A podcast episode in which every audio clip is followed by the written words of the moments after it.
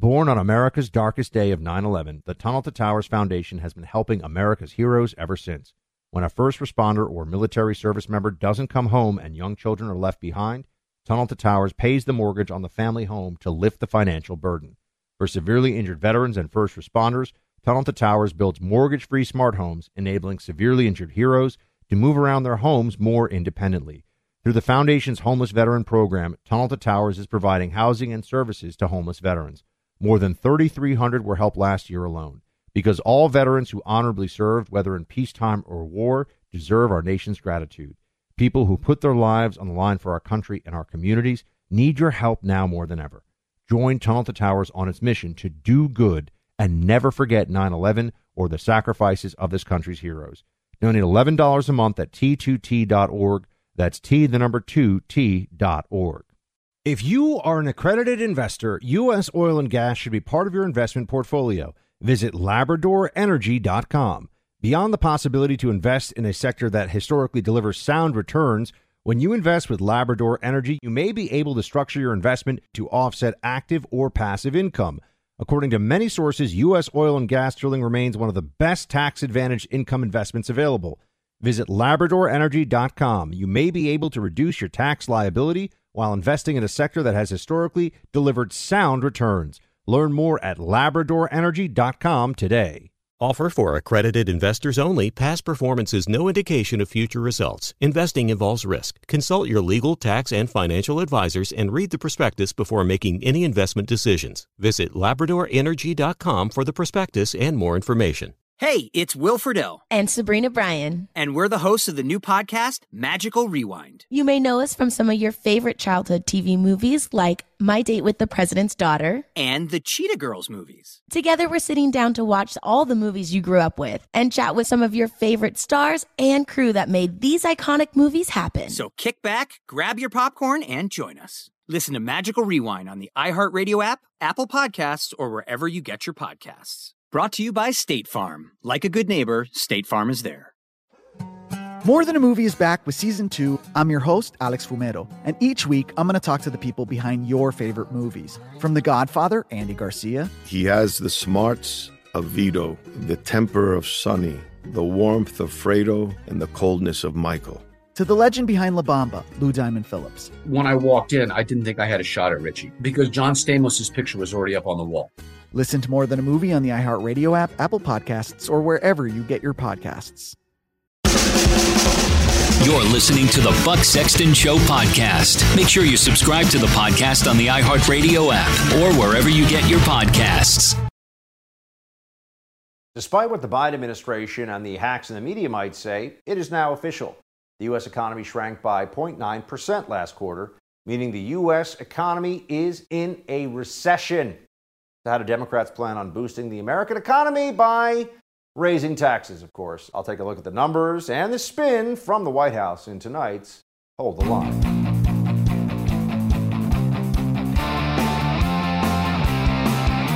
That's up 5,000 for, oh my gosh. Boy, not only was I wrong, down nine tenths of 1% on first look at second quarter GDP, down nine tenths of 1%. Okay, I know there's an organization that decides whether we're in a recession or not, but investors, they're not going to wait. Two back to back negative quarters, it's not good. Call it whatever you want. It's not good, folks. It's not good for the American economy. It's not good for the American people. It's certainly not good for the Biden White House, which really can't afford any more bad news, particularly of the kind that can be so directly traced to the crappy decision making of the people in charge. So here it is, second quarter GDP 0.9% down in the negative, in the red. Two quarters in a row here of negative GDP growth. And this is certainly not what the Biden regime promised. Remember, I'm not going to shut down the economy, I'm going to shut down the virus. Actually, he didn't shut down the virus, and he has definitely partially shut down or hurt the economy. Inflation is very bad right now, as we all know. And the Biden White House increasingly seems to be run by imbeciles who have no idea how markets actually work and how to get American growth and productivity up to where it should be at this point. Now, they are just going to tell you things that aren't true. I mean, that was obvious in the beginning. We've seen in recent days all of the efforts to try to redefine what a recession is. But everyone's basically looking at this saying, yeah, it's a recession. Okay. You can tell us it's not, but we know it is. So now they're going to try to reframe it in an entirely different narrative. It's a transition, you see. It's like a transitory phase, if you will. Remember when inflation was transitory? Here's Press Secretary Karine Jean Pierre saying this is a transition into a stable and steady growth period. We're, we're seeing what we're seeing is that we are in a transition. We had this strong economic growth because of the of the work that this president has done in the past 18 months, and now what we're seeing is a transition into stable and steady growth.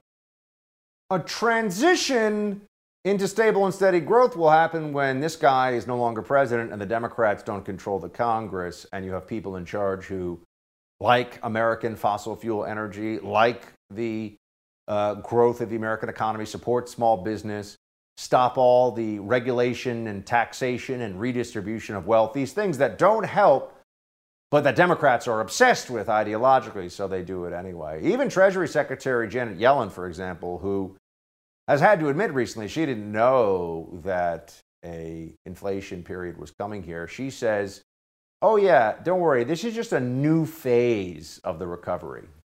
President Biden has said we've entered a new phase in our recovery, focused on achieving steady, stable growth without sacrificing the gains of the last 18 months. Yes, a new phase.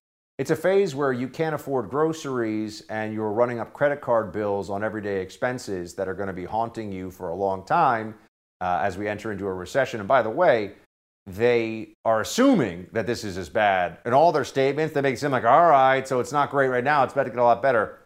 I don't think it's about to get a lot better. I think we're heading into a real painful recession.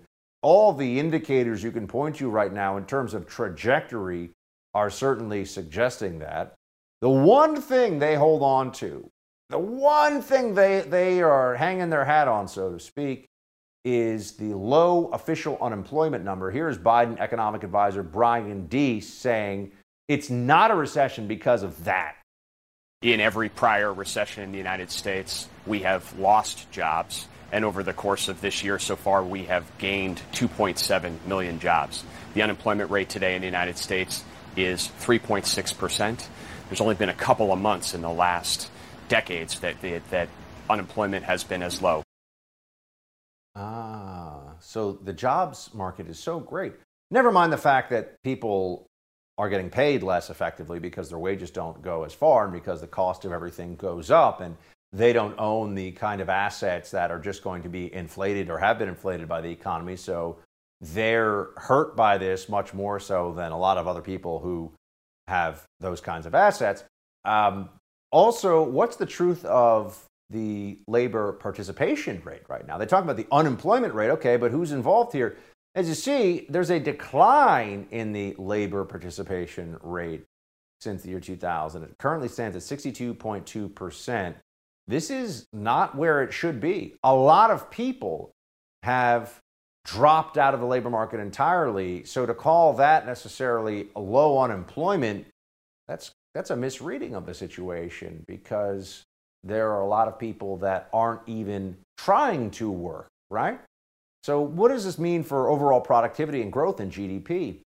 Ah, Democrats don't really care. They've got a bill they're passing. They're calling it an anti inflation bill, which tells you all you need to know. If they're calling an anti inflation bill, it means it's inflationary, which it certainly will be because it involves a whole lot of spending, including a few hundred billion dollars. They, they just rolled this out today, folks. They got Joe Manchin to go along with it in the Senate for the Democrats.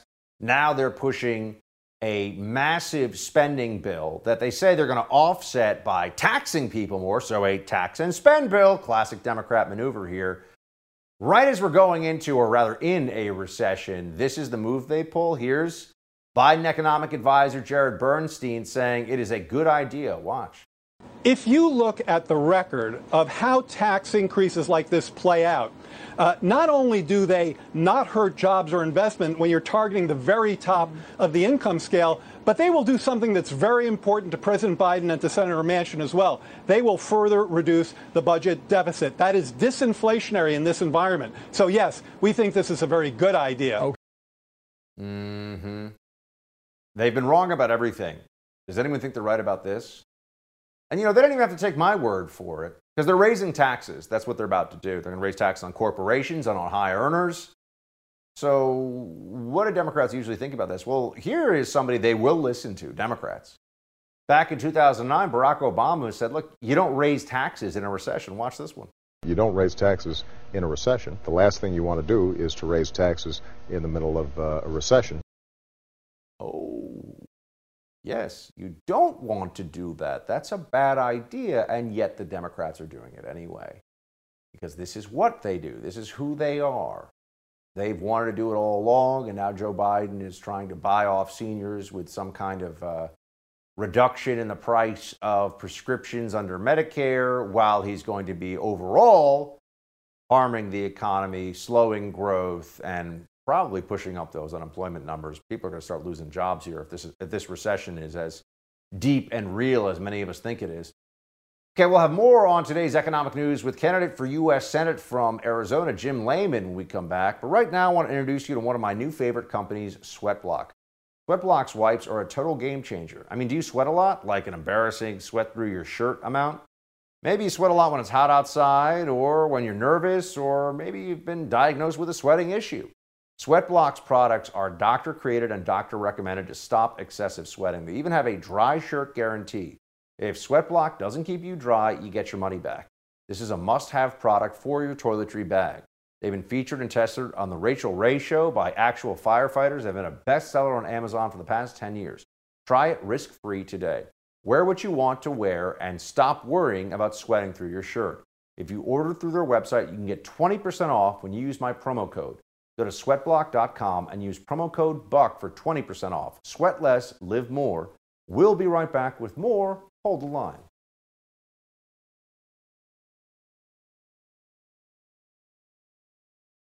U.S. economy shrinking for the second straight quarter, which means, despite what the White House says, a recession is well underway. The Biden administration spent days trying to downplay this report, but the news turned out maybe even worse than they thought. So, what will their message be now? Let's talk to candidate for U.S. Senate from Arizona, Jim Lamon. Jim, good to see you. Hey, Buck, how are you today? Look at that. We got some we got some Lamon squad in the background there. Hey man, I, I appreciate you being with us. I know you're super busy out on the campaign trail. I just want you're a business guy, a very successful one, by the way. So nice nice work on that. So, what do you think when you see this this report today? 0.9 percent reduction GDP. We're in the Biden recession. How did we get here? Well, Buck, uh, biggest thing I see is that a single person in that administration is an actual business person uh, they're lawyers or they've been in politics all their life, just have no clue about uh, what they're doing relative to the U.S. economy, reference Green New Deal, destroying the energy sector, just going on. Uh, really need business guys like myself there that are understanding of how this economy works. This thing is very fixable, Buck, uh, very quickly. Getting our energy back on robust platform, which is was we already had. They just simply destroyed it this uh, supply chain where you can't offload a vehicle uh, or a container on the vehicle in California unless it's uh, younger than five years. Uh, truck, that's crazy. Uh, this whole spending thing in D.C., which of course is is a very large part of it's been brewing for some time. Got to live within our means. We can't keep borrowing money. So intend to be very hardcore on that, uh, Buck, because people out here are feeling it, feeling it very badly. Here is just to give you a sense of the the spin that the Biden team is trying today. Here they are earlier this week talking about the technical definition of a recession. Watch. The technical definition is two quarters of contraction, you're saying that's not a recession? That's not the tech. No. That's not the technical definition. In terms of the technical definition, it's not a recession. The technical definition considers a much broader spectrum uh, of data points. that is not the actual definition of a recession. It is a significant contractionary period over a few months. If we all understand a recession to be two consecutive quarters of negative GDP growth in a row, and then you have White House officials come up here to say, no, no, no, that's not what a recession is. It's something else. How is that not redefining recession? Because that's not the definition. That is not the definition. Right. Okay, what do you say to this, Jim? Yeah, they could uh, come out to Arizona and go with me on the campaign trail for a day. You hear a lot of four-letter words explaining the technical definition of what these clowns in D.C. are doing to our economy. They have no idea, not being business people, uh, what they're doing. In this race here, uh, Buck, I am the guy in the race who's created tens of thousands of great American jobs in the power industry, re-onshored American manufacturing, hired veterans first. I understand about the economy great thing about our campaign, Buck, is because of business success, I'm not having to take a single PAC nor lobbyist dollars like my campaign uh, opponents uh, have been doing, and like Mark Kelly, of course, uh, is doing. So I'm going there to be true to the American people and people of Arizona. Do all I can, Buck, to get this country back on square, including closing that southern border and getting this economy back on track. What did you think about the uh, the anti inflationary bill, I think is what they're calling it, that Senate Democrats now, with the help of Joe Manchin of West Virginia, uh, have put forward. It's going to spend over $360 billion on effectively Green New Deal style programs, you know, solar and wind and all this. Eh, do they just not care about inflation? Do they think that inflation isn't real? How do, how do you explain this one, Jim? I think it's this entire progressive left, you know, Marxism that really wants to do harm to this country, not help the American taxpayer, the American worker. They're on their own agenda, you know, set apart from reality and a very dust that they think they can live by in economics uh, in D.C. I'm going to bring real world economics uh, there, but you know, we don't need the government in the energy sector at all. You know, we were doing just fine uh, before that. Less regulation, allowing private industry to run on what the customer wants to buy. Uh, and customers want to buy renewable, but it is only a small part of the overall energy sector. It was moving in just nicely at about a 1% clip a year. This disruptive nature of taking our fossil fuels away and declaring them, uh, you know, some type of evil is absolutely the wrong thing to do. You know, we need that to run this economy anyone out here in Arizona, we, are a big state. You know, we're twice the landmass of Florida, so we do a lot of driving around the state. And this craziness in our diesel and gas prices, our farms are feeling it a lot, and the people going to work. I intend to be a very corrective force and when we get there uh, in January. But and Jim, you mentioned the border before. I mean, the numbers are just staggering. Each month, it seems like they're setting new records not only for people who are admitted into the country with effectively no oversight after illegally crossing the border, but also the hundreds of thousands of gotaways, people that just made a run for it, got into the country. We don't know who they are. We don't know what they're doing here. Biden administration doesn't seem to be willing to do anything to stop this. One could even argue they prefer this state of affairs. What, what would you want to push? I mean, what kind of legislation as a member of the U.S. Senate when it comes to the border would you want to see through? So I know Biden obviously can veto things, but just so we understand it from a policy perspective, what would you want to see happen at the border? Yeah, Mark, this is absolutely invasion. And I've uh, been endorsed by the National Border Patrol Council. I've been there maybe at least a dozen times. Brandon Judd, who heads up all 21,000 of the border guys, uh, is strong on the campaign trail with us. And Brandon tells me, Jim, the taxpayers have been very generous to us in terms of building out their force structure. They have the manpower they need, they have the drones technology. Obviously, we want to finish the wall, but number one, Buck, is remain in Mexico policy, which means the border guys can turn away everyone like they did in 2020, have their case adjudicated in the state they came from. That would immediately fix this problem, But We had it down to 2,000 per week getting adjudicated. It's 52,000 a week present day. And again, it's totally intentional of these Marxists that are trying to shove through their agenda with Biden and uh, Mark Kelly here in Arizona, aiding and abetting and loving it. Americans out here hate it. We're all in for legal immigration, but this being the world's refugee camp and military age males coming through by the thousands, the gotaways, the terrorists, it's just too much. Uh, but we're going to afraid of this economy with all of that as well. And we've got to stop it. And remaining Mexico policy, but I will do my utmost shut down business in the U.S. Senate until we get that codified into law. Jim Lamon, thanks for being with us, sir, and good luck to you. Buck, thank you, Buck. Tell everybody I said hi. thanks so much. Sources inside the DOJ are telling the Washington Post that investigators now have their sights set on Donald Trump, leading some to speculate that an indictment of the former president could be in the making. When we come back, former Trump administration official Kash Patel stops by to give us his take on all that. First, I want to talk to you about one of our new sponsors here on Hold the Line, Built Bars. If you're looking for a delicious treat, but you don't want all the fat and calories, you have to try a Built Bar. Built Bars are high protein, low carb, low calorie, low fat, and they taste amazing. When I first tried them, I was blown away that they're actually good for you.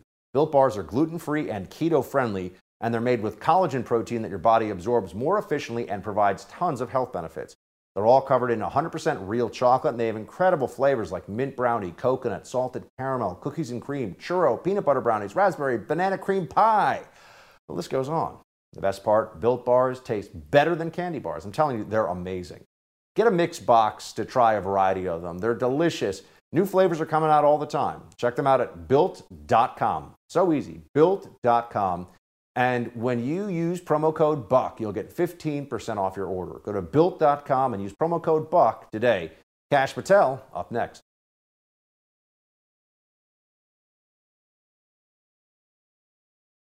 You said in no uncertain terms the other day that no one is above the law. Yeah. That said, um, the indictment of a former president, of a perhaps candidate for president, would arguably tear the country apart. Is that your concern as you make your decision down the road here? Do you have to think about things like that? Look, we pursue justice without fear or favor. We intend to hold everyone, anyone who was criminally responsible for the events surrounding January 6th, for any attempt to interfere with the lawful transfer of power from one administration to another, accountable. That's what we do. We don't pay any attention to other uh, issues with respect to that. Attorney General Merrick Garland appeared on NBC this week to entertain questions about holding President Donald Trump accountable for his role in the January 6th Capitol riot and efforts to challenge the results of the 2020 election. So, is the DOJ preparing to indict the former president? Let's ask former Defense Department official under the Trump presidency, Kash Patel. Kash, good to see you. Hey, thanks for having me, Buck. I mean, let's just start with the top line here, my man. You think they really have the the grit, the guts, the the moxie to bring a criminal indictment against the former president of the United States on some nonsense like this? Do you think they might actually do it? No, I, I, think they don't. They don't have any grit or moxie. They have insanity um, at, um, running their political operation, which is supposed to be a law enforcement agency, the one I worked at as a federal prosecutor at DOJ. You know, the ironic question is, you have whoever that guy was on NBC asking the attorney general, "Are you going to, you know, prosecute this without?" Uh, and his quote was, "Fear or favor." Are you going to prosecute Hunter Biden without fear or favor, or is this just a one standard for the January 6th application? And when um, folks like Liz Cheney come on national TV and exonerate the president of the very charge she's been trying to convict him of, it's amazing the disinformation campaign the media puts on to try to pigeonhole President Trump into a false prosecution. But it's scary when you have the nation's number one law enforcement officer and the attorney general intimating that they're going to go after it uh, because that's how politically charged our law enforcement and corrupt they have become. This is from the Washington Post article that got a, you know, a lot of clicks earlier in the week on this issue. Prosecutors who are questioning witnesses before a grand jury, including two top aides to Vice President Mike Pence, have asked in recent days about conversations with Trump, his lawyers, and others in his inner circle who sought to substitute Trump allies for certified electors from some states Joe Biden won, according to two people familiar with the matter. I mean, I look at this and I say, what do they even think the charge is going to be here? Like he's objecting within the political process to a certification based upon allegations of fraud within the vote count. I mean, that just sounds like what you would do if you thought the vote wasn't legit.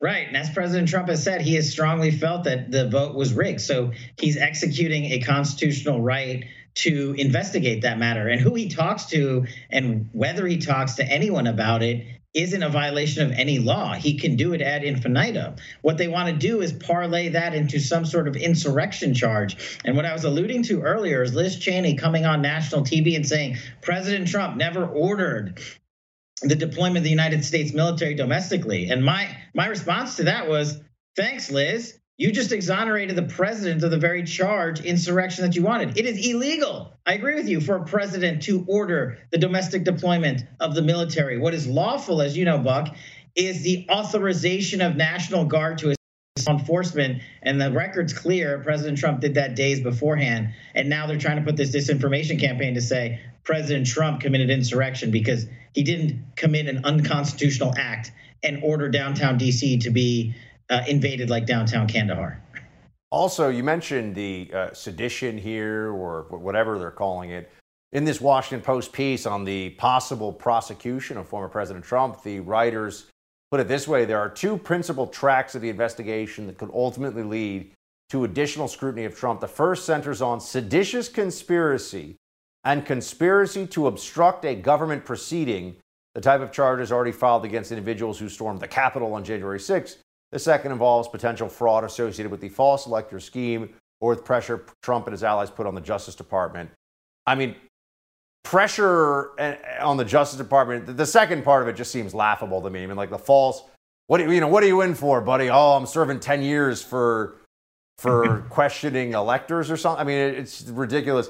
The first one sounds sounds intense, right? Seditious conspiracy uh, which has, I believe, never been successfully charged against a person in the history of the United States. So you would have Democrats here the first time ever charging a former president with a crime and charging a former president with a crime that most likely here would be never charged against any human being in the history of the country. That seems like a pretty big ask. Well, you have the people reporting it as the Washington Post, who I remind your audience are the same people that said President Trump was a Russian agent and he was going to be charged for hijacking the election, when the exact opposite proved to be true. And it was the Democrats who illegally used the FBI and justice system. And it seems that they're teeing that one up again here, just instant, uh, excuse me, replace the Russia Gate uh, narrative with the now January 6th narrative and throw around fancy big words like insurrection and sedition. And it makes it sound like wow everybody's got to read up on this. But you're right.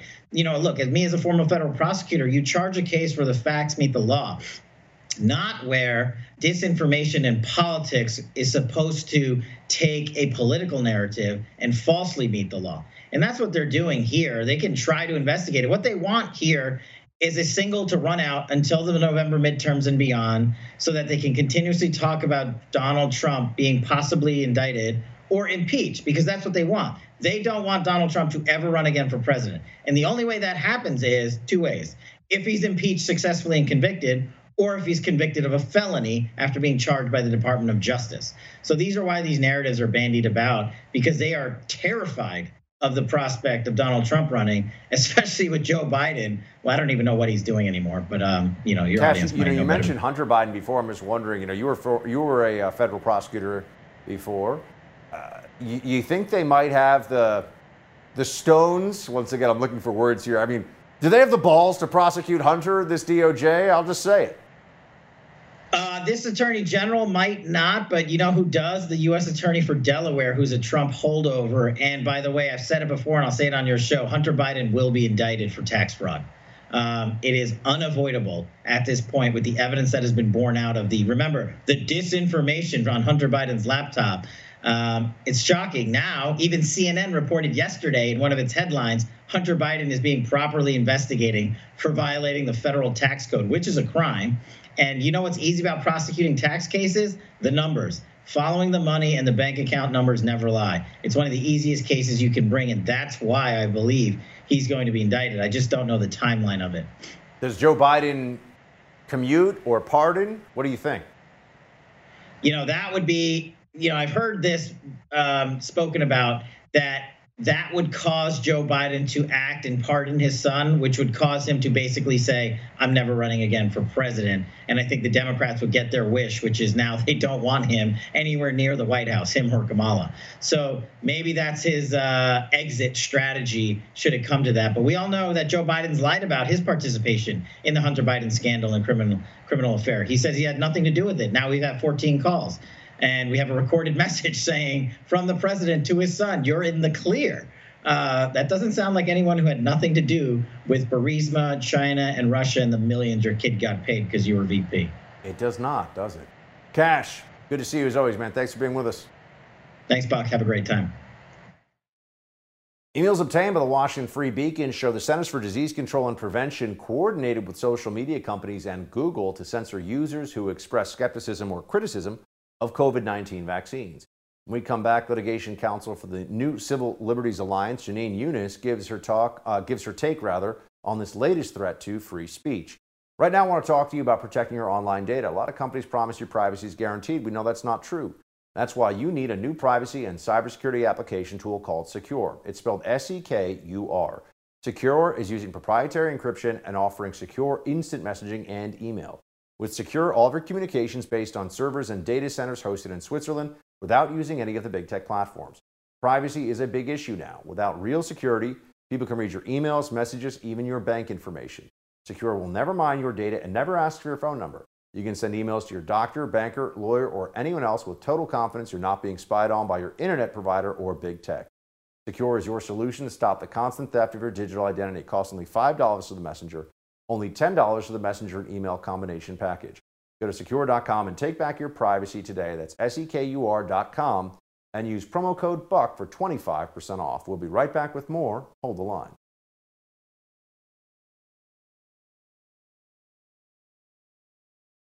We've known for over a year now that big tech has been actively censoring Americans who spoke out against orthodoxy when it came to COVID 19 and vaccines. But today we're getting new information showing that the Centers for Disease Control actually worked hand in hand with big tech companies to squash dissent on their platforms. Litigation counsel for the new Civil Liberties Alliance, Jenin Younes, has been on the front line exposing the lies of pandemic orthodoxy, and she joins me now. Jenin, thanks for being with us. Thank you so much for having me. Um, so this is interesting because people have been thinking this was going on for some time. Here's the Washington Free Beacon reporting on it. Over the course of at least six months, starting in December 2020, CDC officials regularly communicated with personnel at Twitter, Facebook, and Google over vaccine misinformation. At various times, CDC officials would flag specific posts by users on social media platforms such as Twitter as example posts to censor. Is, is this, I mean, you know, we often talk about the First Amendment, Jenin, and, and people will say, well, if it's not the government, they can do whatever they want. Is the government allowed to tell companies you got to shut those guys down? No, the government isn't, and uh, that's sort of the big struggle that's going on here. So I actually had a case, and there were a couple of other people had cases. Uh, Justin Hart. Um, and the Children's Defense, uh, Children's Health Defense, that were dismissed because the judge said that you can't show that the government is driving this censorship. For all you know, these companies might have done it on their own. And sure, the government has made these statements because, as beginning in about April or, or May of 2021, various uh, officials within the Biden administration were saying things like, if big tech doesn't do more to censor COVID misinformation, then we might, you know, we might uh, impose regulatory or other legal consequences. So it was our contention that those threats were enough to show that the government was coercing the tech companies, and that's a First Amendment violation. But these emails, and there was also a revelation in June where it became clear that there's this disinformation governance board within DH that was similar. It's orchestrating, it's using these tech companies to direct censorship of Americans, and that's that is unlawful, and courts should start finding it unlawful you had a quote from an article in the tablet where you wrote that the natural tendency of censorship is to lock in an ever narrower and more counterproductive echo chamber. Uh, it has been shocking to a lot of people, I think, to see just how uh, how rigid and unconcerned with correcting things uh, they've been all along here, especially when it comes to COVID orthodoxy and what's allowed, what's not allowed. I mean, still to this day, social media platforms are they, they put this COVID warning on the bottom of anything that is not sort of COVID approved. And now it seems that there was at least implicit, if not explicit, government demands for this behind the scenes. Yeah, that's right. And that's what these emails show even more. Another thing that was in the emails that I found rather shocking is that the CDC accepted a $15 million quote unquote gift of ad space from Facebook so that the government could run its messages on Facebook. Well, at the same time, the CDC is, it's the, the CDC is the, the branch of the government that's doing this. Um, they're also suppressing the views of Americans that they don't just, or that they don't agree with through, um, you know, using tech companies. So they're really tilting the scale in their own favor, where only the government's message is heard, or, or the government's message is heard much more. Um, and as you know, another component of this that I think is really important is that the government has gotten so many things wrong, and things that were misinformation yesterday, like masks don't really do very much to stem the spread of COVID. The vaccines don't seem to be very good at stopping transmission. Well, now we know they're true, and that sort of exemplifies why we have a First Amendment. The framers of the Constitution recognized that it's important to have dissent, that sometimes the majority voice is wrong, and that often government is wrong. What kind of damages or what kind of redress is there? I mean, let's say that these emails, for example, prove that there really was, and I mean, I certainly believe there was, I think we know there was, but let's say you can prove in court that there was a concerted government effort to collude with the social media platforms to silence certain perspectives on COVID. If that really is provable, what can happen? I mean, can people get monetary uh, compensation? I mean, what goes on in the legal sense? Um, I think it may be hard to get monetary compensation, but what we're hoping for is that um, in our case, which we're appealing, and uh, various other cases, we're hoping that the government, or sorry, the courts say this is illegal. The government cannot do that. That's called declaratory and injunctive relief, and basically just says the government cannot engage in this sort of uh, behavior anymore. Um, yeah. Yeah. I mean, well, that, that would be good. It would be good if we could actually get the government to respect the First Amendment to the Constitution. By the way, there's there's other areas where concerns about censorship and the application of it via the federal government are, are, coming up. For example, Vice President Kamala Harris put out a statement on the White House task force to address online harassment and abuse. This is the statement. This task force will tackle a threat that has been far too real for far too many people for far too long. Oh, God. The collective work will help modernize the federal government's response to violence against women and people of all genders it will lead to more evidence informed policies and interventions, and it will support more federal funding to address online harassment and abuse. How is the federal government going to be policing online harassment? I, am very curious to see what this is supposed to look like. Yeah, well, I would like to know that too. Actually, that was what the tablet article I wrote that you cited earlier was actually about. Um, I mean, th- these are very poorly thought out initiatives. I think they're sort of feel good. They sound good, you know. Oh, who wouldn't want to, you know, fight online harassment and abuse? But when you really think about it, what it means is the government is again insert, inserting itself in whose voices are heard and whose are silenced. What is abuse? What is harassment? Is disagreeing with somebody harassment? People are constantly reporting each other on Twitter because they're, you know, offended because someone called them a name. And um, this is really not. The government should really not be involved in this. And I think one of the reasons that courts courts are so reluctant to do anything is because it's really new territory. We just haven't seen anything like this before because of the nature of social media. Um, but I do think that, you know, if 50 years ago, the government had been telling the New York Times, you really shouldn't be running pieces about, you know, X, Y, and Z or this perspective on X, Y, and Z the courts would have recognized that that was a First Amendment violation, and they should do that here because that's what's going on. The government is deciding ultimately who gets to be heard and who is silenced. Just going back for a second to the COVID censorship issue, I don't know if you saw this, Jenin, but the World Health Organization became so desperate to censor Americans about the pandemic that they were recruiting infodemic managers who were uh, everyday Americans reporting misinformation online. This flyer for recruitment for this program states wanted infodemic manager unicorn, recruiting the first global cohort of infodemic managers to support health authorities in addressing COVID 19 Misinformation, scan and apply. I, I, can't even believe. Guys, are we sure that's even real? I guess it does have the seal. It's so ridiculous. It's so ridiculous. And I think it's also really important. So I think, you know, what's going to happen is some people will argue, and even some libertarians argue, that what's happening here is that the companies and the government have the same aim. You know, the companies are mostly left wing and they want to be suppressing this information as well. So they're working together and therefore that's okay. But I, you know, we need to recognize that there's an inherent power imbalance here. The government has been overtly threatening the tech companies, and and it's during this time that the tech companies are giving uh, the government 15 million dollar gifts and then doing their bidding. Um, that this is not a partnership that you know should be allowed. It's, uh, the government should not be in this business, and the courts have to recognize that.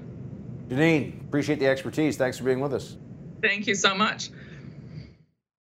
Whistleblowers are making new claims about corruption at the FBI, saying that agents are being pressured to inflate domestic violent extremism numbers. Uh, we'll have that story for you in tonight's Quick Hit. Stay with us.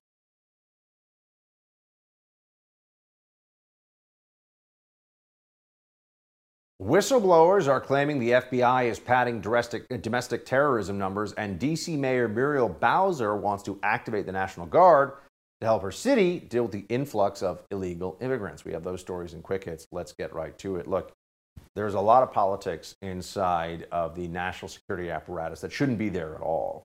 Um, this was true even when I was there working at the CIA as an analyst, and it certainly has become even more true in recent years where the national security apparatus has been used as a political weapon against Republicans, most notably against Donald Trump, the uh, soft coup effort to throw him out with the Russia collusion lie.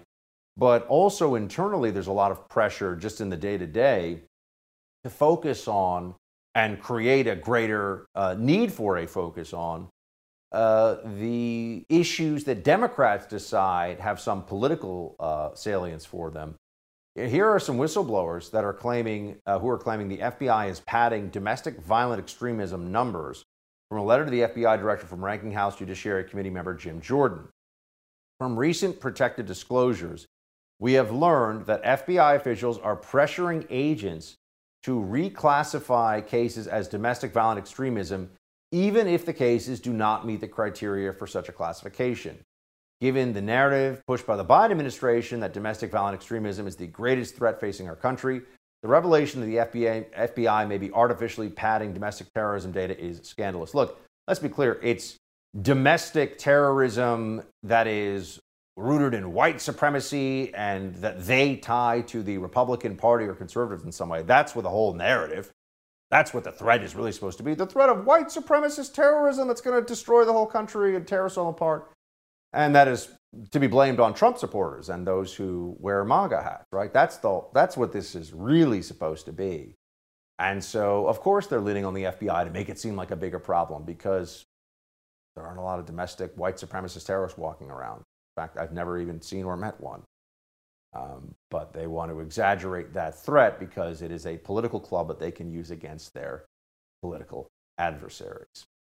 Then in D.C., which you would think, as it's a city that's over 95% registered Democrat, you'd think they would think the influx of illegal migrants to their city is a fantastic thing. Illegal migrants are the foundation upon which Democrats believe this nation is built. Make us all wealthier and wiser and better and all that stuff, right? Meanwhile, DC Mayor Bowser is calling for activating the National Guard to handle the influx of illegal migrants, saying it's a humanitarian crisis. Watch. Well, we, we need space, uh, and we we need the federal government to be involved. So I've asked um, for the deployment of the guard, as long as we need the guard to deal with a humanitarian crisis that we expect to escalate. The number of people crossing the border seeking asylum, we expect to only go up. Uh, and we need to make sure that there is a national response, not an ad hoc, city by city, state by state response. Ah, what's the, what's the issue, by the way? I mean, they, I'm sure that they're just working jobs and paying taxes and no drain on resources. That's what we're always told by Democrats. So what's what's the issue? They won't tell us. Isn't that so interesting? Although the Biden administration has offered to exchange Russian arms trafficker Victor Bout for WNBA player Brittney Griner.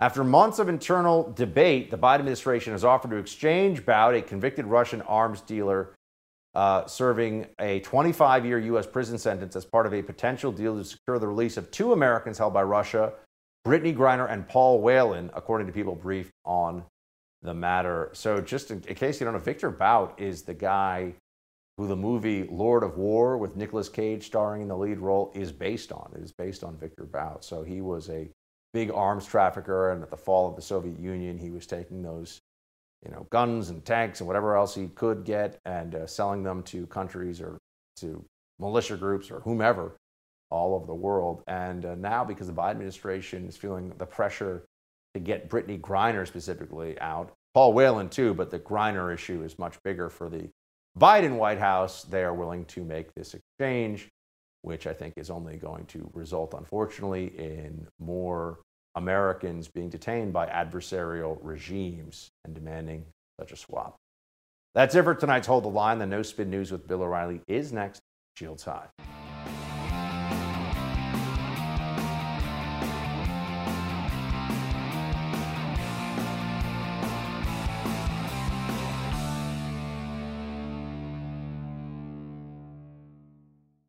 Born on America's darkest day of 9 11, the Tunnel to Towers Foundation has been helping America's heroes ever since.